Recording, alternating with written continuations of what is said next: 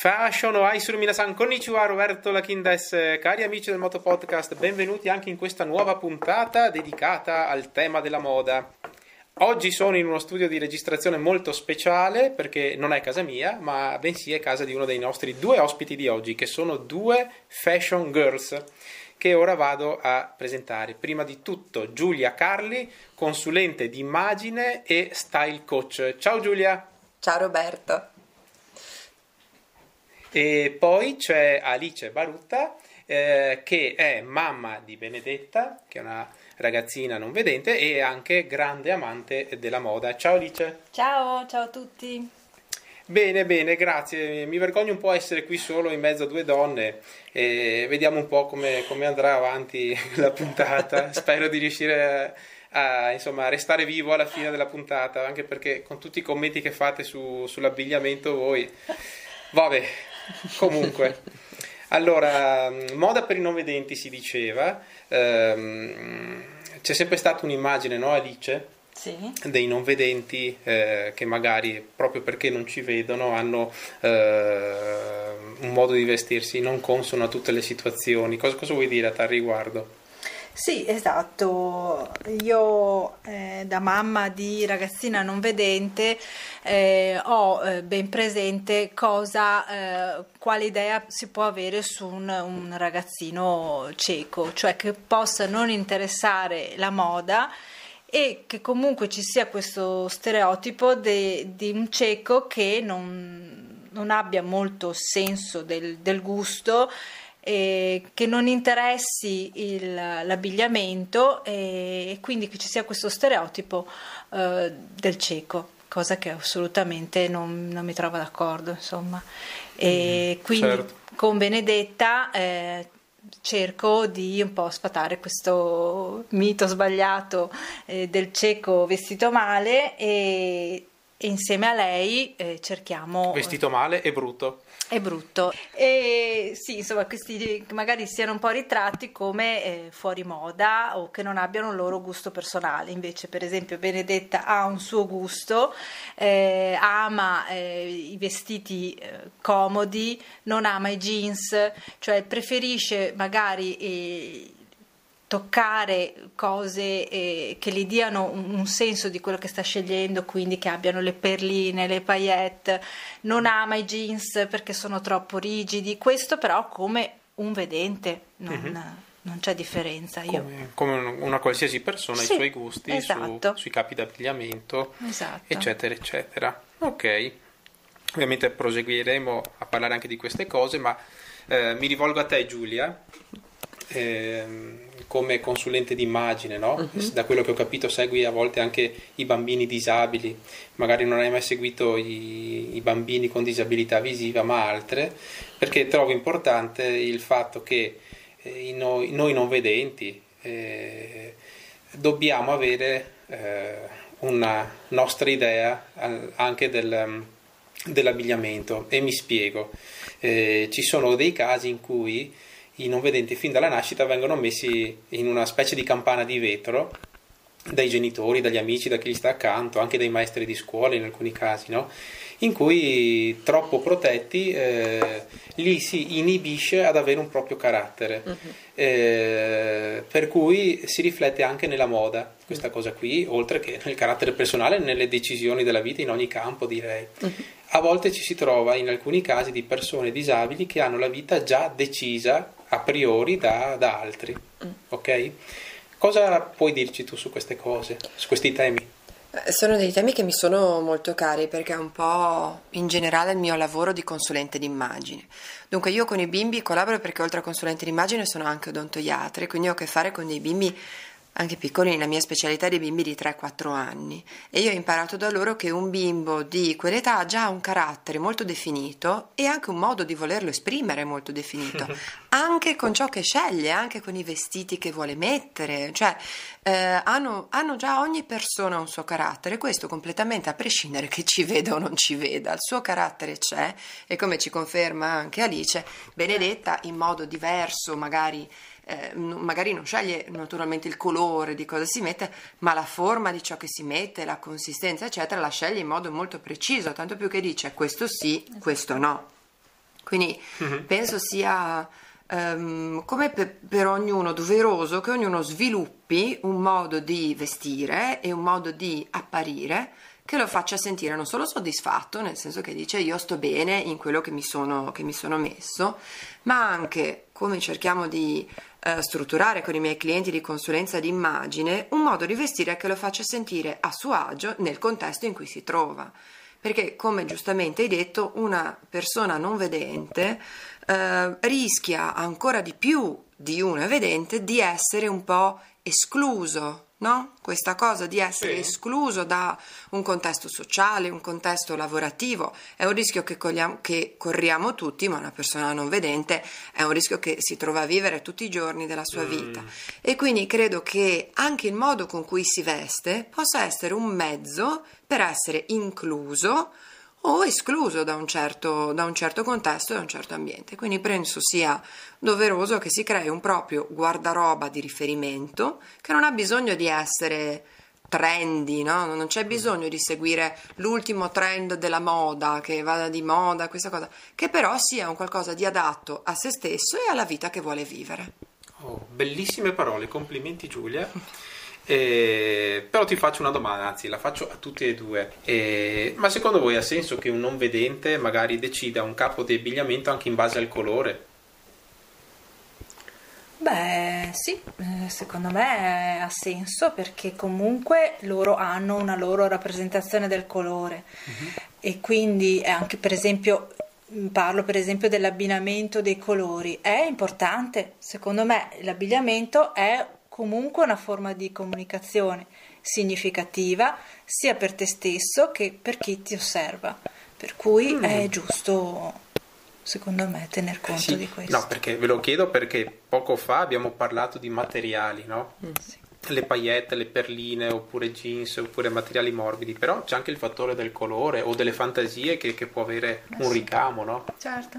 Eh... Dunque sono completamente d'accordo su questo. Um, il discorso colore era dire è logico che deve essere consapevole di che colore si mette addosso per non fare, come dicevamo, abbinamenti che poi possono essere percepiti come non eleganti o casuali, ma non solo.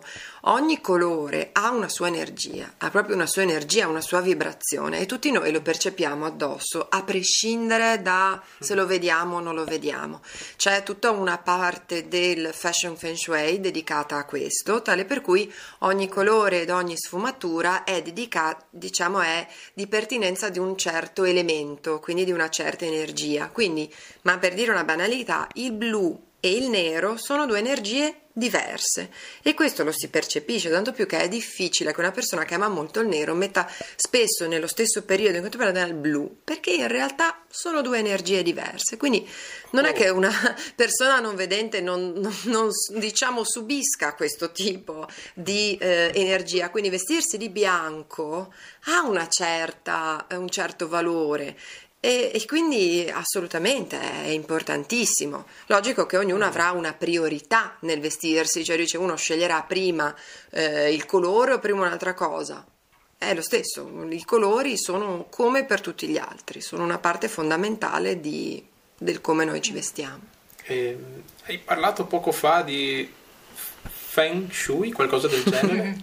feng Shui. E il Feng Shui è una disciplina che è una disciplina cinese e, è, è, iniziata diciamo parlando di tutto quello che è la concezione la filosofia cinese che suddivide in cinque elementi un po' il nostro mondo e nel parlare più di eh, diciamo è più sfruttato nel design di interni quindi di come il mondo che noi viviamo in particolar modo la nostra casa sia un qualcosa a cui noi diamo delle energie che ci dà delle energie, quindi è una disciplina che spiega come organizzare la nostra casa perché sia in linea con le nostre energie. Il fashion feng shui traduce questo dicendo che i nostri vestiti sono il primo ambiente che noi abbiamo addosso, il primo con cui scambiamo energie e che ci danno energie che quindi possiamo sceglierli in modo consapevole, in base alla nostra essenza, mm-hmm. che è quella con cui nasciamo, ma anche in base alla nostra intenzione del momento, perché noi nasciamo in un modo, ma ogni passaggio della nostra vita magari ha un'intenzione diversa. Può esserci che ci sia un periodo più introspettivo e un periodo invece in cui abbiamo bisogno di agire di più nel mondo, sono due energie diverse e magari i nostri abiti ci possono aiutare. Oh, certo, assolutamente. Poi volevo anche aggiungere sì. che eh, è anche giusto che eh, questi ragazzini come Benedetta abbiano anche la possibilità di eh, farsi conoscere oltre la loro disabilità, creandosi anche un, un loro stile che possono anche andare oltre la loro disabilità facendo le cose che fanno gli altri, quindi gli stessi hobby, gli stessi interessi. A volte viene veramente vista come, caspita, però anche lei è come me. Eh sì, è come te, ha solo l'unica cosa che non ci vede. Quindi secondo me mm. eh, c'è proprio questo stereotipo un po' da cambiare. E... Eh, sì, sì, sì, ho capito benissimo quello che vuoi dire Alice Infatti eh, uno dei motivi principali per cui ho iniziato per gioco questo podcast è fare capire alla gente che, che, che ascolta eh, che sì, non c'è niente di diverso. No? Tu parlavi prima del vecchio stereotipo del, del cieco, c- cattivo, brutto, che si veste male. Sì, scusate. scusate. No?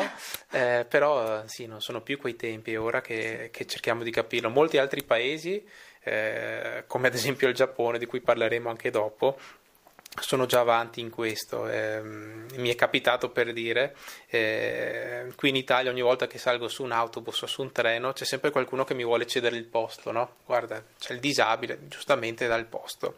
E in Giappone no, nessuno mai mi ha dato il posto, io me lo sono sempre chiesto.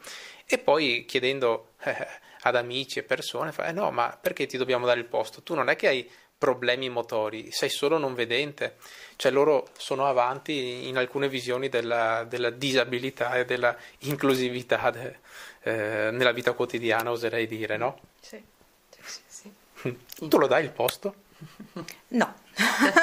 che cattiva, che cattiva. Allora non sono io, sei tu che sei cattiva. Sono le donne incinte e gli anziani. e tu Giulia cedi il posto ai non vedenti? Non cedo il posto ai non vedenti. Oh, bene. brava, bravissima. Esatto, sono, sono, piccoli gesti in realtà, anche se poi eh, cioè, come al solito, no? si tocca, tocca, capire quanto è un gesto di gentilezza, perché poi le persone lo fanno con gentilezza, quando invece alcune volte i nostri gesti di gentilezza possono essere interpretati come un, un aiuto di cui non ho bisogno, quindi è sicuramente un equilibrio da, da cercare e spero si vada in questa direzione ah, sempre sì. di più. Sì, sempre sì, di più. assolutamente, anzi a volte anche noi non vedenti dovremmo dare una mano agli altri, no? se percepiamo che c'è un anziano o una donna mh, mm, eh, in dolce attesa, dovremmo noi anzi farci garanti della sicurezza altrui e aiutare. Che ne dite voi da casa? Fateci sapere. Eh, detto ciò, ehm, parlando non so se voi avete anche a che fare con la moda giapponese, ma siete due fashion girls eh, abbastanza la, con- la conosco, la mm. conosco qualche marchio, poi il mm. fatto che le giapponesi eh, siano, hanno un loro stile particolare Molto mm. bello, sì, sì. Ad Oppure esempio? nelle immagini, per esempio le immagini che mi capitano di trovare su Instagram, le mm. giapponesi non si fotografano mai in viso, mm-hmm. hanno delle foto bellissime, magari di spalle o con dei fiori che le coprono il viso, oppure con degli effetti per cui il viso non si vede mai, ma poi hanno uno stile molto particolare. E...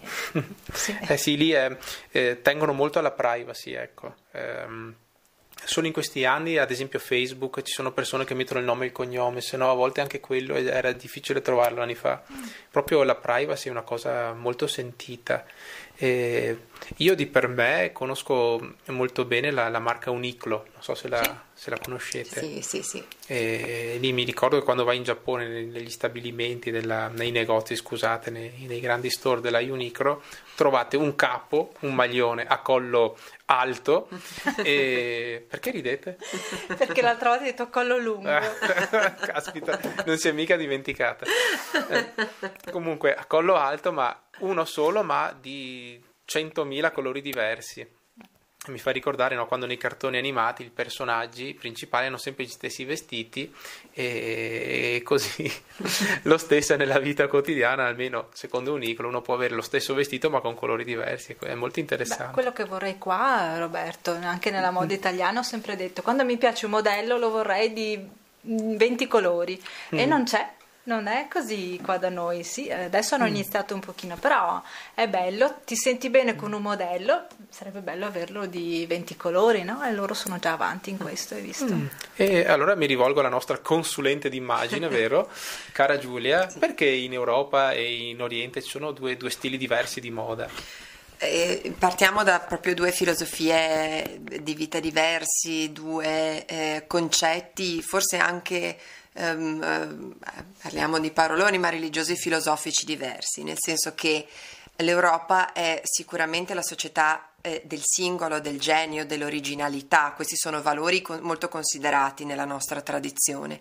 Nella tradizione orientale, in particolare in quella giapponese, ma in quella orientale in generale, c'è molto il concetto di gruppo, c'è molto il concetto di insieme ehm, tanto più che è difficile anche considerare il concetto di originalità, perché non c'è il singolo che è il genio, c'è una collettività che produce un qualcosa, quindi eh, per loro l'idea di distinguersi anche troppo non è nemmeno così necessario, ecco, eh, quindi un qualcosa che... Ehm, sia viceversa è riconosciuto da quello che è un mio gruppo è molto importante, forse, forse di più di quello, di quello, che viene concepito da noi. Sì. Ciò non di meno trovo molto interessante eh, il loro usare, adesso passami il termine, ma queste uniformi. Da noi sta arrivando nel concetto di magari capsule collection, eccetera, quindi il fatto di avere un qualcosa che ho trovato, mi sta bene la forma, mi piace il tessuto, ho trovato questo, mi semplifico la vita avendolo in varie, magari per varie stagionalità o in vari colori e in questa direzione so che con quello io intanto sono a posto. Poi lo posso accessoriare in modo diverso, ma almeno la base del mio guardaroba è a posto. Questo rientra molto in un concetto che per fortuna sta arrivando anche da noi di sostenibilità della moda, quindi io non devo cambiare ogni stagione e ogni anno il mio guardaroba perché va di moda.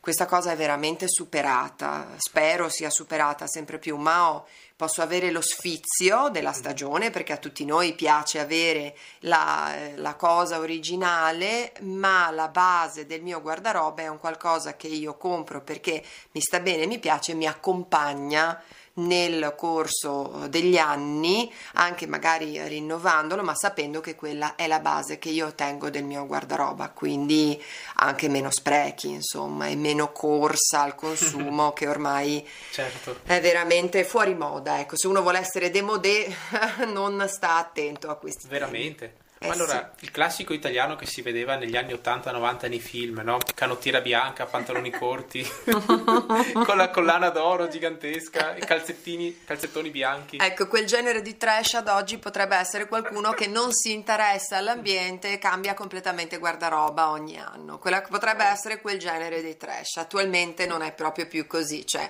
una persona elegante eh, è attenta a questi temi. Quindi se tu vedi una persona e dici questa cosa no, ma non è nuova, ce l'ho da due anni, ci sono molto affezionato, è una cosa bella che ho da due anni, è molto più elegante. Certo, bene. eh, ok, allora vediamo invece ehm, gli accessori. Mm. Gli accessori, gli accessori. E mi sa che qui Alice ha qualcosa da raccontarci prima di tutto, no? Sì, ehm, allora, una cosa bellissima che mh, mm, ho fatto con un, un gruppo di amiche. E, ehm, con Viola eh, Pisenti che è un'orafa e con due mie carissime amiche Eliana e Carla siamo riuscite a realizzare un braccialetto in braille e questo braccialetto ha la scritta eh, con i puntini dell'alfabeto braille, l'alfabeto per i ciechi scritta che è stata scelta da Benedetta, e cioè punti di vista, molto semplicemente ha scelto punti perché sono i puntini dell'alfabeto mm-hmm. e, e, vista perché proprio grazie a questi puntini lei può vedere. E sì, molto molto bello. E questo braccialetto, niente, abbiamo deciso di eh, metterlo in vendita e una parte del ricavato eh, verrà devoluto per dei progetti che stiamo studiando, appena potremo farlo eh, causa Covid, eh, proprio per le autonomie dei nostri ragazzi ciechi. Quindi stiamo pensando ad una mm. serie di attività eh, in modo da coinvolgere soprattutto l'adolescenza. Noi volevamo eh, concentrarci sulla fascia di età di Benedetta perché troviamo che sia un momento molto importante per loro e un momento in cui un po' ehm, eh, manca manca per loro di essere seguiti e quindi volevamo fare qualcosina in questo senso. Benissimo, mi sembra una bella idea. Poco fa Alice ci ha, ci ha mostrato eh, uno dei braccialetti eh, in ottone mi, è mi ottone, pare. Sì, sì, sì, sì, è una fascia. Riesce a farlo muovere, qui magari si sente sì. il rumore. Eccolo qua. eh, è molto leggero di per sé e al tatto ha questi puntini braille ehm, che sono un po' diversi da quelli della normale scrittura, sono un po' arrotondate mi pare, no? Beh sì, mm. perché sono incisi, sono incisi, incisi nell'ottone e non magari nella solita carta, sono più grandi, mm. però ha passato il test di Benedetta e quindi, okay. eh, quindi siamo a posto. Benedetta sì, approved. Approved, sì. Come, come si suol dire. eh, eh, sì, perché dopo tutto anche gli, gli accessori sono una parte fondamentale della propria personalità e anche questi aiutano, secondo me, ma adesso sentiamo cosa ci dice la nostra style coach, ehm, a eh, far trasparire il proprio stato d'animo de- della giornata o la propria essenza. Che ci dici Giulia? senza dubbio, senza dubbio. I gli accessori, forse i gioielli in particolar modo come accessori, perché ci sono anche gli altri accessori che definiamo magari le scarpe, no? eccetera, però eh, le borse per noi donne, però il gioiello è un qualcosa di veramente personale che per tutti esprime proprio la nostra personalità. Quando io faccio le consulenze e il gioiello è l'unica cosa che io dico che uno può scegliere al di là di qualsiasi cosa, quale eh, se è bionda, mora, alta, bassa, non fa niente di tutto ciò che è, diciamo, le caratteristiche della persona, aiutano a scegliere il gioiello solo la propria personalità. E infatti anche i gioielli magari evolvono nel corso del tempo quando abbiamo in un periodo della nostra vita ce ne piace uno in un altro periodo un altro. Prima abbiamo chiacchierato dei tuoi anelli vero Roberto? Perché anche tu sì. in realtà hai degli accessori con cui esprimi e che ti ricordano qualcosa. Quindi questa idea del bracciale la trovo deliziosa. Peraltro naturalmente Alice ne ha appena venduto uno a me perché naturalmente in realtà realtà è, è, veramente, è, veramente, molto bello, è molto elegante, ha una doratura fuori di, di, una bellissima sfumatura e l'idea dei punti di vista poi a me piace proprio come concetto anche di inclusività in generale, no? quindi mm. ognuno ha il suo, è un po', è un po questo, quindi trovo che veramente il gioiello per tutti, anche perché in realtà chi lo indossa non lo vede mica, cioè noi mm. vedenti quando indossiamo un gioiello lo sentiamo addosso in realtà, no? È vero che lo vediamo, l'anello magari ce lo vediamo, perciò ce lo vediamo, però lo sentiamo addosso un accessorio, un gioiello tantissimo, tanto più che nessuno nemmeno di noi vedenti si sognerebbe di mettere un gioiello, magari l'ha messo, ma io quello non lo riesco a mettere, no? Magari mi piace, mi sta bene, ma non riesco a metterlo, quindi certo. il gioiello è veramente l'accessorio che esprime la nostra personalità. Eh sì, io giusto per dovere di cronaca ho tre anelli, oltre a quello nuziale ho uno che rappresenta il Colosseo e uno che rappresenta un dragone e sono tutti e due tattili, nel senso si può sentire la forma, sono, sono inclusivi esatto. diciamo. Sono materici, non potevano che essere così. ok, in più mi hai detto che ce li ho nei, nei, sugli indici per cui rappresentano cos'è ottimismo. È una forma, eh, diciamo che è una forza, è una forza, è un potere sugli indici, no? Tu me li hai citati in un supereroe che comunque con gli indici mm. faceva, comunque se pensate le magie si fanno con l'indice, non è che indicano con il mignolo quando fanno ah, sì? le magie, spesso i nobili venivano rappresentati con dei castoni sull'indice, quindi è un dito molto potente l'indice. Oh, interessante, me lo devo ricordare. Continuiamo a parlare di accessori. Ehm, in Giappone, ad esempio, vanno molto di moda gli strap. Non so se li conoscete. No. Sì, li conosciamo. Io, io, li conosco lavorando con i bimbi. Ah sì? Veramente? sì, perché i bambini li amano molto perché li rendono autonomi anche loro. Ma sai vero cosa sono gli strap? Io ho presente cosa sono, ma lo lascio raccontare. che furba! So che riguardano degli accessori, però, sì, anche sì. quelli sono uno dei classici souvenir che, che, si può trovare in qualsiasi t- città giapponese, tempio, negozio, eccetera, eccetera. Eh, sono delle a volte riproduzioni 3D di, di, un personaggio famoso o del posto del luogo, oppure sono semplicemente delle strisce di testo eh, di stoffa, di qualsiasi materiale, da, che si possono attaccare un po' ovunque sui portachiavi, sulle cinture, eh, anche sui vestiti volendo, si chiamano strap là. E ce ne sono veramente di, di tanti tipi, forme, colori diversi e anche quelli sono ormai da considerarsi dei, dei veri e propri accessori. E qui in Italia, o, o penso anche in Europa, non vanno tanto di moda cose del genere, no? No, così principalmente no, anche se la customizzazione comincia ad andare molto di moda, quindi il voler avere l'iniziale, la cosa fatta solo, cioè l'omologazione, insomma, comincia a stufare un po' tutti. Eh sì, ad esempio adesso con, con tutti i cellulari che ci sono vanno di moda anche le, le cover personalizzate, no?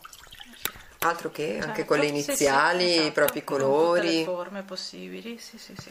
Sì, anche questa quindi è una... Um, come si può dire, eh, dimostrazione de, de, del proprio carattere o dei propri interessi certo. attraverso una cover. Beh, se ne sono accorti anche i grandi brand, ormai quasi tutte le cose, mentre prima lo scopo era avere magari ehm, il logo no, esposto di un certo brand, attualmente ha un po' stancato tutti e quindi anche i grandi brand offrono la possibilità di mettere la decorazione che hai scelto tu, di farti fare la borsa con la pelle che scegli tu, con la rifinitura, eccetera. Ormai questi servizi sono offerti anche da tutte le grandi maison perché oh. il solo e semplice, insomma, era un po' anche quello, un po' anonimo. Certo, ma però ci sono anche delle, de, secondo me, però correggetemi se sbaglio, delle parti della moda che riguardano gli accessori molto molto, um, non saprei trovare il termine giusto, forse in edizione limitata, con materiali veramente strani, difficili da trovare. E mi è capitato di vedere un sito internet giapponese di un signore che abita in montagna e lui tipo una volta all'anno va, sale proprio sulla cima di questa montagna, che non mi ricordo neanche più dove sia, ma in Giappone, e prende la corteccia de, di un certo tipo di albero e con questa corteccia fa sia portafogli che, ehm, che borse. Le fa proprio originali, secondo le misure, le cose che vuoi te. Anche questo eh, può rientrare nella moda o sono cose troppo di nicchia? Sono, sono, cose di nicchia e in realtà credo che la moda vada in questa direzione, cioè nelle, nelle produzioni di nicchia. C'è una grande rivalutazione, spero soprattutto in Italia sia sempre di più, dell'artigianato, dell'artigianato, quindi di un qualcosa che sia unico, il pezzo unico, esclusivo perché è fatto per te da un artigiano che quindi non è nemmeno in serie, è proprio, è proprio solamente tuo e è un qualcosa che spero venga rivalutato sempre di più perché eh, può aiutare insomma eh, a non avere come forse avevamo accennato, le cose tutte uguali in tutto il mondo, cioè certi brand, certe cose vai in tutto il mondo e sono tutte uguali.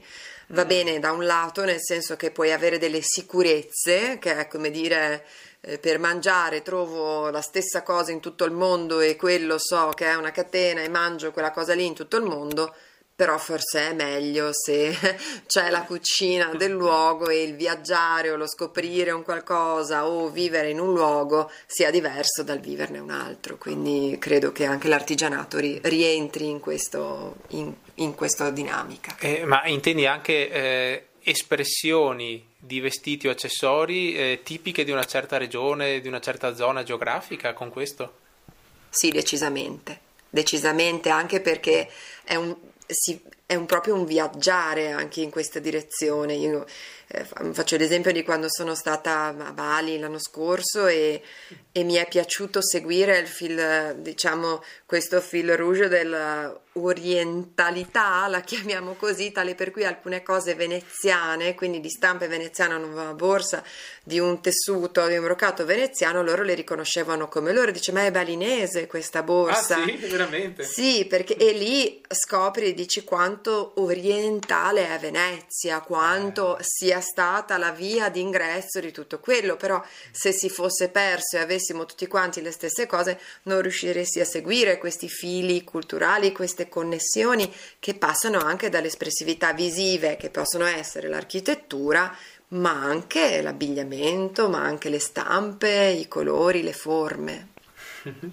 È fantastico. Poi Roberto, se posso aggiungere una cosa più orientata nel futuro, perché adesso eh, mi rivolgo sempre alla mia situazione, quindi a quella di mamma di una ragazzina cieca. Eh, la scelta un pochino dell'abbigliamento eh, viene consigliata da me e seguita da me. Eh, l'inclusione vera che si dovrebbe fare magari è quella di permettere a un cieco eh, di poter scegliersi i capi da soli. Eh, mi viene da pensare per esempio ai siti web eh, di moda che sono ancora poco accessibili, per cui con le vostre tecnologie non riuscite a eh, mm. capire l'immagine che magari viene proposta in quel sito di moda anche se per esempio su Instagram eh, c'è la possibilità di eh, descrivere dettagliatamente l'immagine. Per cui quello è già un passo in avanti. Per... Eh, però, scusa se ti correggo, sì. c'è questa possibilità, ma deve essere chi posta sì, la foto che fa. deve mettere una didascalia. Sì, giusta. esatto, deve aggiungere volutamente però già che ci sia la possibilità, eh, magari il negozio che sta vendendo potrebbe aggiungere quella didascalia descrivendo dettagliatamente l'oggetto, perché eh, un conto se ci sono io che alle spalle devo dire ok Benedetta questo è fatto così, un conto se vuole acquistare da sola. Eh sì. E quindi c'è bisogno anche di questo, oppure delle etichette nei capi. Ehm, il QR code potrebbe essere per esempio una, una soluzione di, di, di, un capo d'abbigliamento in cui possa essere descritto, ma anche descritto il, il lavaggio, come si mantiene quel capo, cioè, ci vuole un pochino, un po' più di... Eh... E su questo in, mi permetto di sì, intromettermi eh. perché ci sono delle nuove tecnologie eh, la tecnologia ad esempio che si usa nei cellulari di oggi, quella per, per pagare la cassa, non so se voi lo avete mai fatto, uh-huh. eh, io pago con l'orologio o col cellulare, lo metto vicino, c'è questa tecnologia FNC o NFC, non mi ricordo, comunque va bene, quella lì. Ehm, permette di creare una, una mini antenna che entrando in contatto a distanza di 1-2 cm col cellulare di attivare un messaggio che è scritto all'interno di questa antenna, il cellulare lo legge nel, nel caso di un cellulare di non vedenti, no? Per cui eh, vendono già adesso un sacco di, di aziende, de, de, ad esempio dei bottoni da cucire, che ne so, dietro il colletto dei vestiti, e tu puoi salvare in maniera autonoma un messaggio ehm, dentro questa antenna in modo tale che ogni volta che tu apri il tuo guardaroba avvicini il cellulare al vestito e il cellulare ti dice questa è la camicia nera con i quadrati grigi, Perfetto. non quella bianca con le righe verdi. Bene, allora lo scrivi dopo questa... Sì, devo farlo ah, perché io... Così ce lo prendiamo nota di questa cosa magica. Sì, lo scriverò nelle note della descrizione Grazie. della puntata, vero? Sono molto utili oppure se volete avere maggiori ragguagli potete scrivere mi raccomando a mottopod.yahoo.com e che dire sì la tecnologia è molto utile e speriamo che possa venirci incontro. Um, ultimissima domanda che vorrei farvi prima di congedarmi è eh, non so quanto possa centrare con la moda scusate io sono un maschietto il trucco Oh. Mm. Infatti, uno degli eventi che vogliamo organizzare con poi la raccolta di, della vendita del braccialetto è proprio una lezione di trucco alle ragazzine non vedenti mm. perché so che appunto anche con l'Unione Cechi era stato organizzato una, un evento del genere in cui delle eh, estetiste avevano insegnato alle ragazzine non vedenti il trucco ed è una delle cose che vogliamo organizzare perché credo sia molto importante.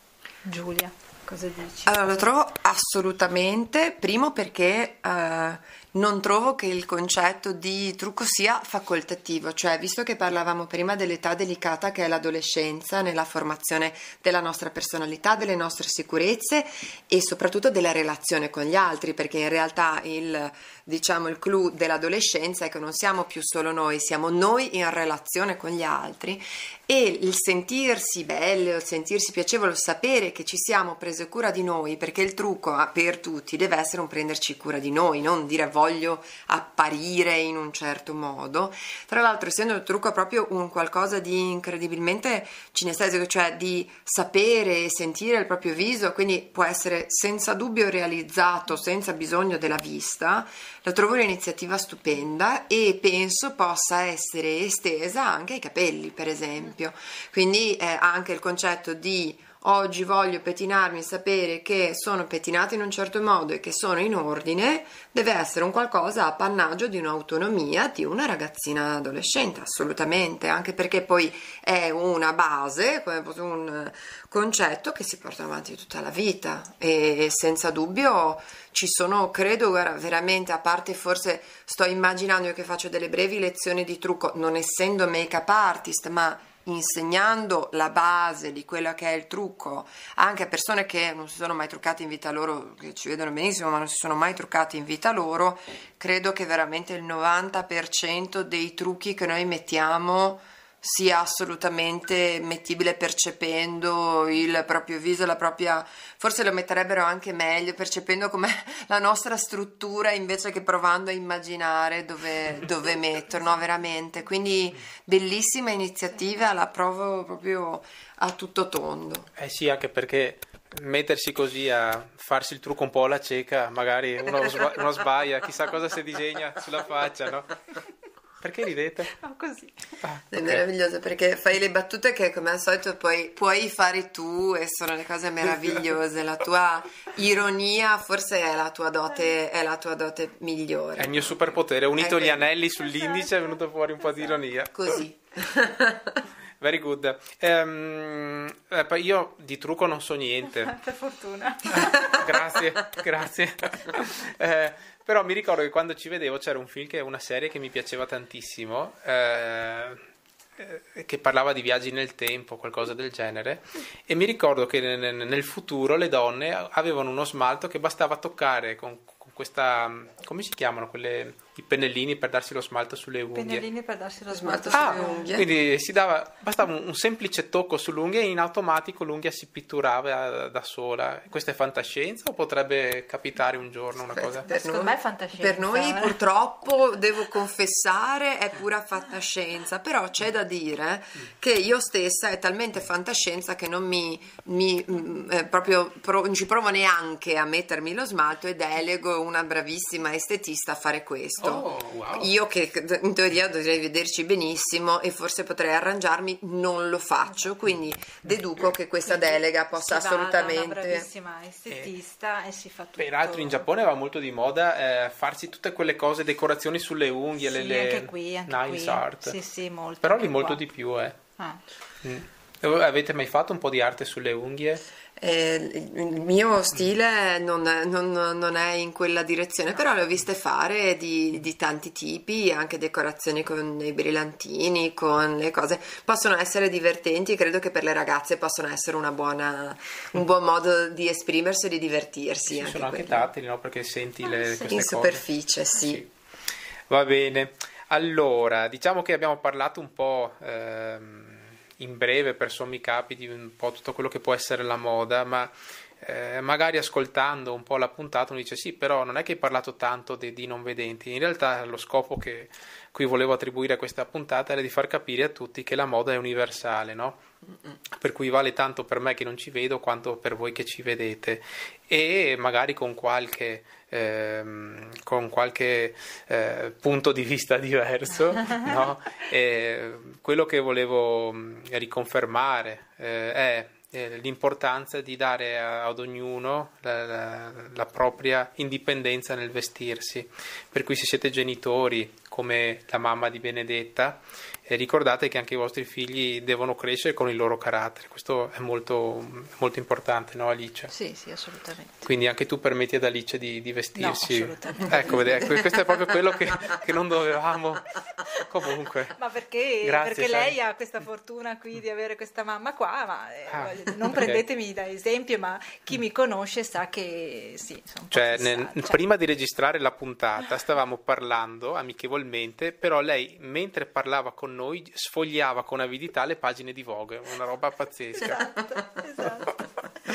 Dovrete parlare con Benedetta un giorno. Sì, tra l'altro sfogliavo il giornale Vogue perché è bellissima questa cosa di un articolo che hanno scritto che si chiama eh, In ogni senso e parla proprio di come viene percepito il fascino della moda da chi è privo della vista. Quindi non è che sfogliassi proprio, mm-hmm. c'era un motivo.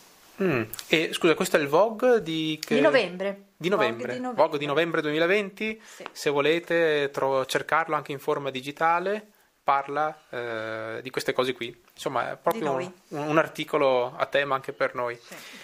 Allora io vi ringrazio. Eh, Alice, come se uno vuole contattarti per il braccialetto, per altre cose? Sì, eh beh, noi abbiamo una pagina Facebook che si chiama I puntini di Benedetta e mh, è nata per fare rete, quindi per dar voce a tutte le iniziative a sostegno della disabilità visiva, quindi mm-hmm. ci trovate lì, poi potete chiedere info per il braccialetto. Ok, o anche per chiederti consigli in campo di moda, Assolutamente, sì, Quindi sì. non vedenti di tutta Italia, non sapete come vestirvi a Natale, chiamate, contattate la mamma di Benedetta, va bene? Esatto.